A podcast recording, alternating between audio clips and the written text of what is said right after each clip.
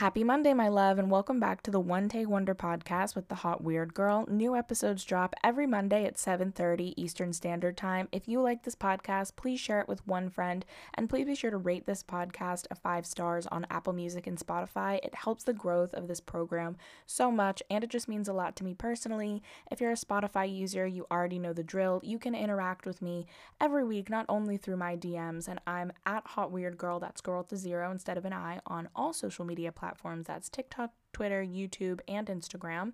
But you can also interact in the polls, polls about sound quality, which that feedback is really important so I can continue to put out um, high quality product for you guys. And I will just say that I'm really happy with how this podcast sounds and how last week's podcast sounded in particular um, but also what topics you want to hear. It really is something that I use in the creation of this podcast, and it means so much to me. So I just want to thank you in advance for your participation. And without further ado, let's get into this week's topic. Something that I'm really fascinated by is the creator economy because I am obviously a content creator, but before that, I was just a huge consumer of internet content and culture. And so when I approach making content, I've always thought about what would I want to see, which I think is the best approach if you want to be a creator. Truly make the content that you would tune into every week, and you'll be surprised how many like minded people will really flourish to your stuff.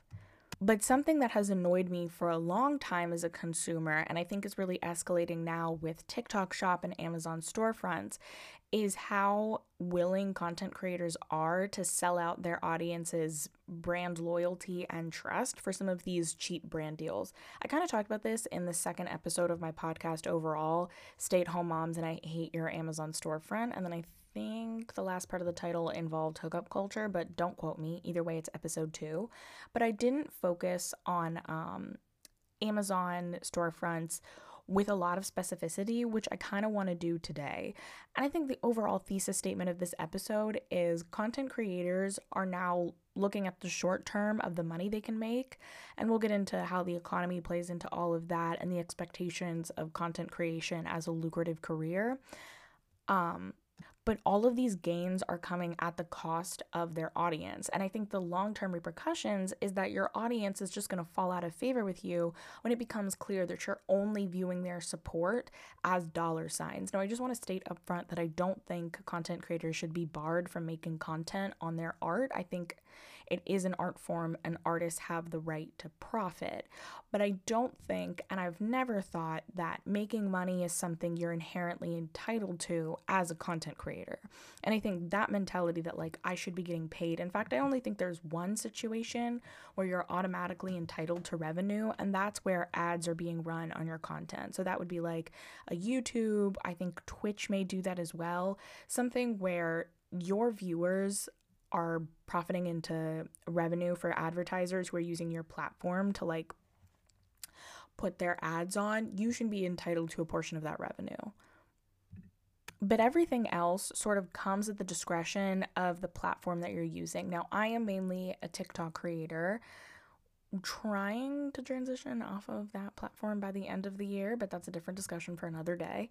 And I just want to be honest about how the TikTok beta program works and how that's impacting our algorithms. So, TikTok assigns you a certain dollar amount, typically in cents, but the bigger creators, I think the highest that I've seen personally is some people get $2 views or cost per qualified view.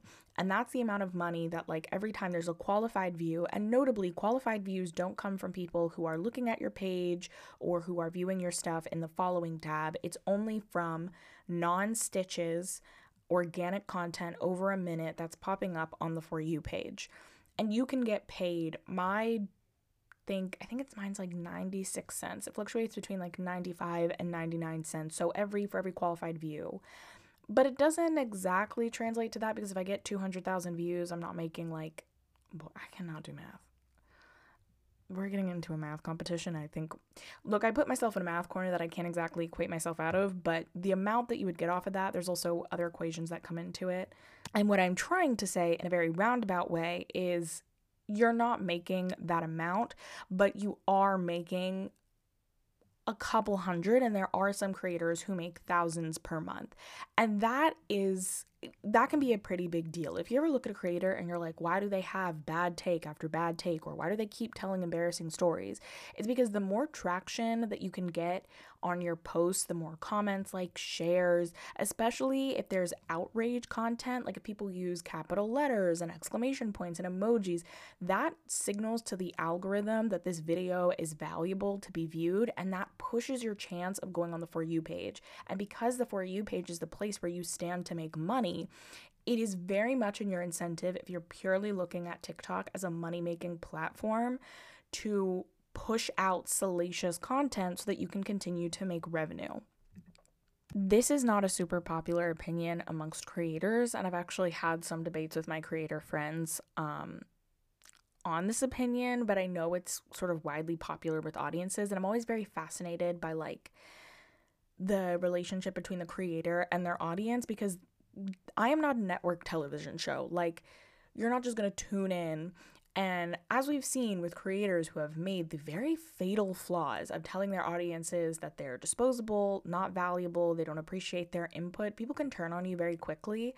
And while I think you can bounce back from a lot of situations as a creator, particularly by addressing your missteps humbly, honestly, and then not dwelling on it too much, because I do think that some people take the odd opportunity to just take it too far and feeding into that is sort of like feeding the trolls um, very few people manage to come back from those situations because it's really hard to get people to get over their hurt feelings when you're their comfort creator. Like if I'm your comfort creator and I said, "You know what? I actually don't give an F about you tuning in every Monday at 7:30. Your support means nothing to me. I don't like when you write to me." You would never listen to this podcast again. And you shouldn't because I wouldn't listen to a creator that has treated me that way. I don't even listen to musical artists, Doja Cat, who tell their fans to F off. And I brought up the network television example because when you're a celebrity or you're the type of platform that just knows you have a certain audience tuning in, you kind of don't have to take into account audience feedback to the extent that you do if you are just one person with equipment in your house or even a small production team putting you out there. So I really I guess if I could give another piece of advice to creators, it would be like you have to deliver what your audience wants. Obviously, stay true to your artistry, but if you found a formula that works for you and your fan base, why deviate?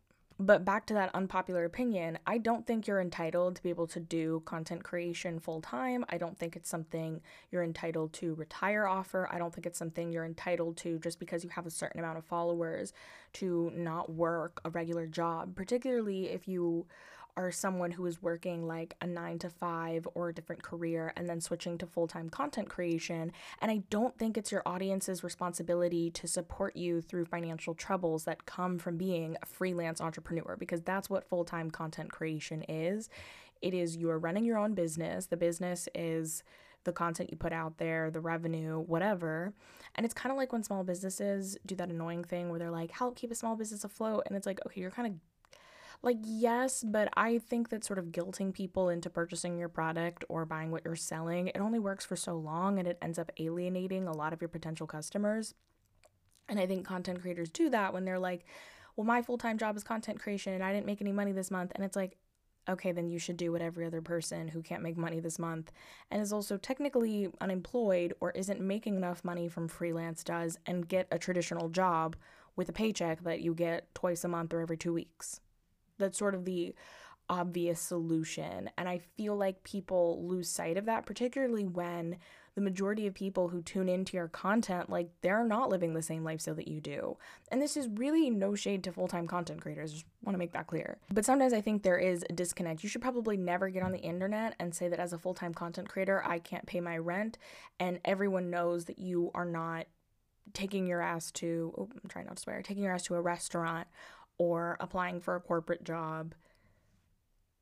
And I think a lot of people, particularly people who are trying to become influencers, beauty creators, um, when I say influencer, I mean like lifestyle content creators, are trying to approach their content with this mentality of like, well, I need to figure out how to monetize this as fast as possible. And it's like, okay, you can accept free product from a brand in exchange for making a video, which once you hit a certain threshold, it's no longer worth it.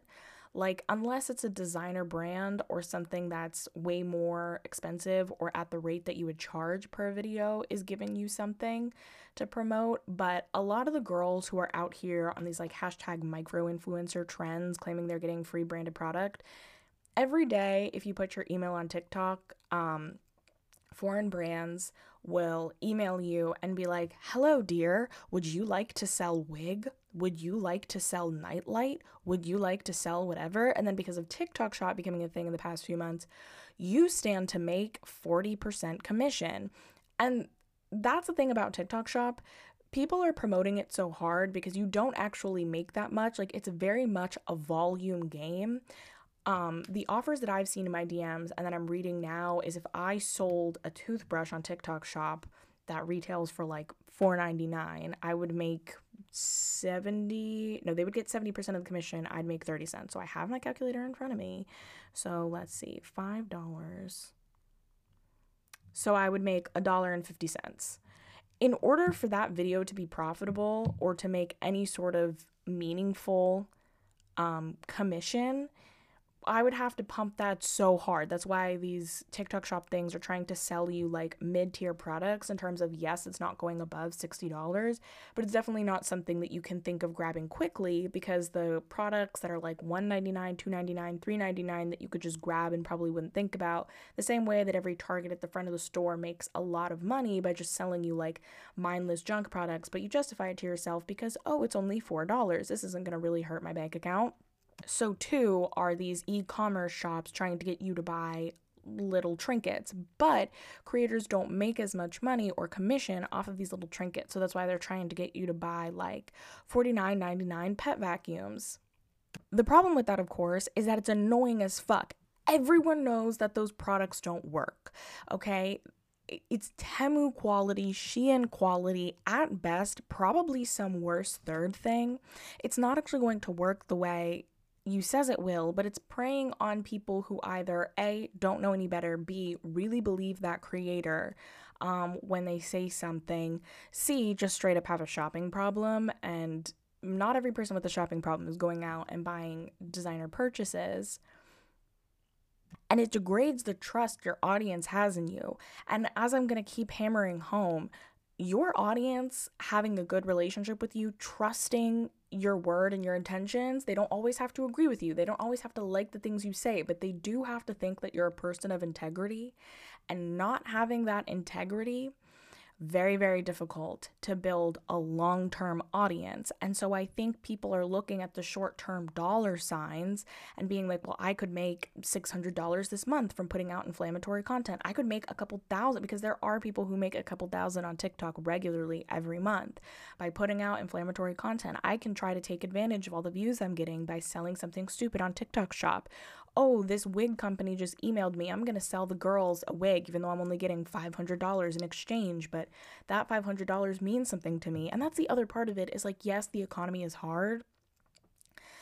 And I understand the financial motivations that people would have to take this money right because if you're if TikTok presents itself as like the opportunity for a side hustle and then you're making th- there's suddenly like a new six to like 3000 in your bank account every month most people would do that but i don't think these will be people who will still be making content or contributing meaningfully to the internet in five years and i would turn to the way that we or I consumed beauty content in YouTube back in the early 2010s. So I love makeup tutorials. That's a fun fact about me. Like I love makeup, beauty, fashion, and I've been a hardcore beauty YouTube girl.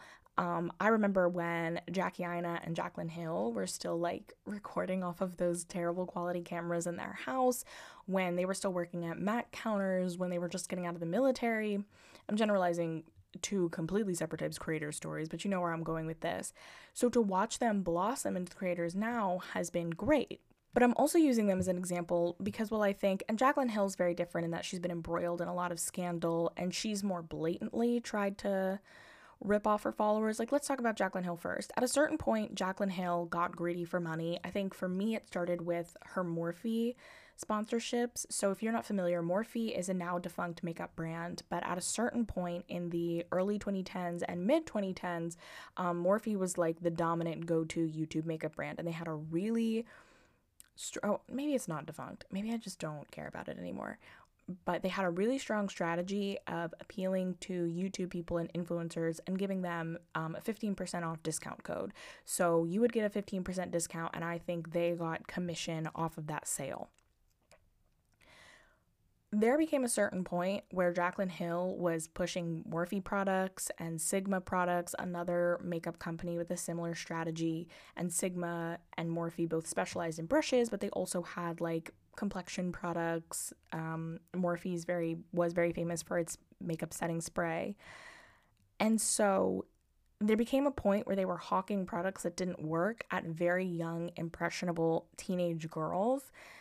And it was to the point where at this point we knew that they were living in mansions and they had quit their jobs and they were even going to like red carpet events and they were mingling with celebrities and their lives were completely changed. And it's like, you're I'm 15 years old. I saved up my allowance. You're lying to me about this product. Like I'm going to remember that forever. I bought a makeup palette at the behest of Jaclyn Hill. She promoted it. I saved up um my allowance to go get it. It was crap. Haven't rocked with her since. Jackie Aina, I very much like her content, but one thing I've respected and why I think I would sort of use her um, as an example in juxtaposition to Jaclyn Hill, is there was a point where Jackie Aina was oversaturating her content with sponsorships or recommendations, especially because she was one of the OG black girls on YouTube and she was just she was there was a point in her videos maybe like 2014 if i'm remembering correctly where she was just hawking stuff. And because she was really like that big sister black creator who was really paving the way for other black creators in the beauty space because you have to remember pre fenty a lot of foundations weren't even carried in Jackie Aina's shade. There was a very limited range of complexion products um, for black black girls, let alone dark skinned black girls. So Jackie's weight held a lot with that specific community, and um, when she started recommending things that just clearly didn't work, or she was going on camera and sort of giving these reviews, her words sort of got degraded. And one way that I think she bounced back from that was sort of taking a pull back from sponsorships. It's also when she started being more critical of other brands. I think that is a way to slowly shift, even if she never said it out loud, like shift that over saturation again and sort of slowly regain her audience's trust in a way that Jaclyn Hill, with all her various makeup scandals, you know, at one point she was trying to sell people lipstick that was um, hadn't been quality checked, had like mold and hair in it, just very disgusting stuff. You could tell that she was just trying to rush production and she had worked with very shady companies to get things out the door, as opposed to Jackie Aina, who was like, okay, I've, I've kind of rankled my audience a little bit. I'm going to take a step back. And I think people have already been at that point of exhaustion with a lot of influencers, particularly Instagram influencers, when it's like you're making you already have such a great life now that you've become super famous, and you're one of the lucky few who's been able to translate this into actual wealth because not every content creator um, is able to translate their online presence into wealth. There's a certain business savvy that goes into it. There's also just a certain are you a person that brands want to work with? And yes, a big part of that that plays into it is like, are you white? Are you already upper middle class or at least middle class? You know, are you an aspirational person per our society standards that would make for a great marketing campaign? But I'm pointing this out to sort of kill that perception that just because someone has a big following translates into a lot of money. Obviously, it makes sense that people would make that inference because the people who are able to make the most money off of social media have big followings. But it's not always the case. And so I think part of the reason why TikTok got so popular is because there was this authenticity and refreshing lack of brand endorsements from people who are giving their honest opinions on TikTok because you have the YouTube beauty space which is still pretty saturated with like paid opinions. And there's also this issue of people not disclosing paid ads. The Federal Trade Commission has sanctioned a few very, very high profile influencers, but the industry itself is not very regulated. But basically, the FTC requires that you disclose all ads. The girls are not doing that. And the girls are saying, like, oh my God, I love this product. It's so great and they're not disclosing that they were told by the company to say that. And I actually think that it would be better if you disclosed your ads. I, I find that people are still willing to engage in the very limited sponsored content that I make. Um, when I say, like, hey, this is SponCon, sponsored content. Okay, I kind of sounded like a douchebag finance bro when I. I'm sorry for saying that, y'all. That was. We'll not do that again. Sponsored content. No need to abbreviate. And then, as we discussed, like Instagram is very saturated with people just trying to sell you falsity. So, TikTok reviews seemed like a really authentic way for people to give advice and feedback about products. And I think for a small stretch, it actually was authentic but then ushered in the era of Amazon storefronts. Now, I do want to say throughout all of this, brands have always been reaching out to creators, and there has always been undisclosed sponsored content. But I'm talking about the everyday person's opportunity to take a moment of virality and make money off of it.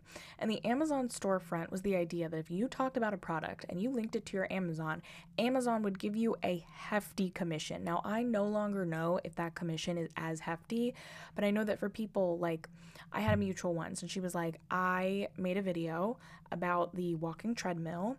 It got about 500 sales. I made about $500 off of it. That is a pretty big opportunity, and that's where you get the rise of like reviewing Amazon products, reviewing Amazon products, because you can enter into this program and I think at the height of the program, and I know Amazon discontinued this, um, not only would you make a percentage of sales off of the item that they had they'd promoted off of your link, but if they had made other Amazon purchases as well, just within like a certain time frame after clicking your link, you got commission off of that. And given how um, ubiquitous, that might not be the right application of that word, but given how you know common buying things off of Amazon is, that becomes a really, really big deal when you have people possibly making commission, even when they're not buying that product. I think as it stands now, you can still make a decent chunk of change just by reviewing things in your Amazon storefront or your um, LTK or other platforms that give your audience the opportunity to buy those same products. And a lot of influencers and content creators are not being responsible in disclosing that there is a commission associated with that. Even if it's a product that you really love, I think that there is something dishonest about not mentioning that if you buy it this specific way, I get a check off of it. And I think the era of the TikTok shop was partially ushered in because TikTok realized how much money they were losing by their platform driving so much revenue to Amazon. A lot of the BS products that people were linking on their Amazon, like makeup organizers, you know, those like acrylic cheap things you can also just get in the miscellaneous aisle of a Marshalls. Um, tweezers, certain face masks, which if nobody's ever told you you should never buy beauty products off of Amazon, first of all, they're selling counterfeit beauty products because a lot of these like retailers are not Amazon itself, but like third parties who are then selling it via Amazon, if that makes sense. Also, Amazon doesn't check the expiration date of beauty products. Like it is much safer to go to a place like an Ulta, a Sephora, a drugstore that has a vested interest and company policies in keeping um, you know, up to date makeup and beauty products on their shelves as opposed to an Amazon where, let's be honest, the Amazon workers are not getting paid enough and nor do they have the time to really go through and make sure that everything they're putting in your box is up to the expiry date or actually isn't a counterfeit product.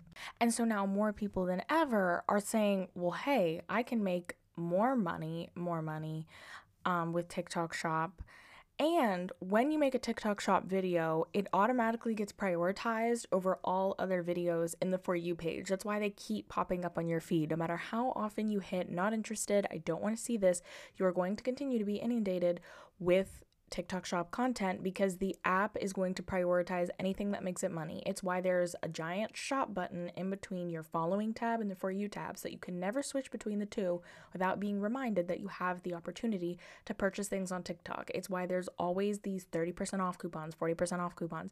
It's why at random times when you're scrolling, you may see three presents appear on your screen, and then TikTok will force you to interact with those presents just to get a TikTok shop gift, which is a promotional um, discount code to get you to shop on the platform. In the same way that Instagram is more of a shopping advertisement platform now simply because Instagram realized how much revenue was being given to other brands by their the users on their own platforms so too is TikTok approaching that game. And I think a question that creators will have to reconcile is like, how much can I stand to benefit in the short term or perhaps the long term if you consider how much money someone might make and how far that money can go versus trying to build a platform, um, a long term audience. I think if you only want to make TikTok for a couple short years and you have no ambitions beyond it and you're just like, hey, this is like a fun little hobby, which honestly is kind of the case for me, um, maybe it won't matter so much well, is it the case for me? I don't know. That's a question that I've been battling. Um, but maybe it won't matter so much as opposed to someone who's like, I want to use this to launch X, Y, and Z, but you'll always be remembered as the person who is selling BS products on the internet. I would really love to hear your feedback and your thoughts particularly about I mean in general I love it, but in particular about this episode because this is something I talk a lot with my in real life friends just how much less we've been on TikTok because of TikTok shop. Do you agree with what I'm saying? Do you not agree? Um, if you're purely listening to this as someone who only consumes content and doesn't make it, I would love to hear your thoughts especially. And now, for a new segment that I'm introducing, I want to go through and explain why I'm linking certain articles. Um, you'll know that ever since I started this season, I like to not only have a works cited, but I like to provide articles that are either relevant to the podcast topic or something that I read this week that really took my breath away. And thank you so much to Daniel, who emailed me and thought that it would be a good suggestion to not only start reading in my sources, but to also start explaining like why I linked the articles because I would love to talk about what I'm linking you this week. Now, if you have a Twitter account, you've absolutely heard about this story. Published February 15th in The Cut. The Cut's financial advice columnist, this is really important, Charlotte Cowles published a first person narrative called The Day I Put $50,000 in a Shoebox and Handed It to a Stranger. Semicolon. I never thought I was the kind of person to fall for a scam. Reader, she absolutely was the type of person to fall for a scam. Now, I encourage you to read the article itself because it's very well written, it's engaging, but essentially it tells the story of a woman who, in the course of one Tuesday in October, put $50,000 cash, cash, in a shoebox. Um, the culmination of inheritance from her grandfather, a marital savings. She's also a successful freelancer tapes it shut, and carries it to the sidewalk, phone clasped to the ear. Don't let anyone hurt me, I told the man on the line, feeling pathetic. You won't be hurt, he answered. Just keep doing exactly as I say, and then hands 50 grand to who she believes is a plainclothes CIA agent. If you're like, how did she get here? The long and the short of it is she receives one of those random spam numbers, as I'm sure we've all been getting. And for my non American listeners, you should know that our government does nothing to protect us against spam calls, and that spam um, and like fraud phishing schemes, schemes where they try to take your money or your personal information have been on the rise, especially in the post quarantine um, time that we're in, where people will use people will find your phone number because an American's phone number is very easily discoverable on the internet and then call you basically asking about your car loan, health insurance information, stuff that would make you naturally want to stay on the line and hear this person out. Lately they've been getting more crafty by pretending they're the USPS, that's the United States Postal Service, and also that they're Amazon because as we talked about earlier, Amazon is so um, integral to everyday American shopping life. So this girl gets a call from Amazon saying they have a question about her orders and she's like, "But I didn't make any orders on Amazon." And they're like, "Oh, okay. Well, we just wanted to put you on notice of fraud." She then believes, "Oh my god. This it, I, hold on, I just need to laugh. She then believes that a woman named Krista, working at Amazon, white gloved her to the Federal Trade Commission. The Federal Commission, that's, as the name says, in charge of trade um, to investigate defrauded customers. Now, then she has some conversations with people at the supposed FTC who tell her that she's actually being investigated because she's the victim of an identity fraud. Specifically, he says that 22 bank accounts, nine vehicles, and four properties were registered to my name. The bank accounts had wired more than $3 million overseas, mostly, mostly to Jamaica and Iraq. Did I know anything about this? No, I said. Do I know anyone named Stella Suki Kwong? I don't think so, I said. He texted me a photo of her ID, which he had claimed had been found in a car rented under my name that was abandoned on the southern border of Texas with blood and drugs in the trunk. A home in New Mexico affiliated with the car rental had subsequently been raided, he added, and authorities found more drugs, cash, and bank statements registered to my name and social security number.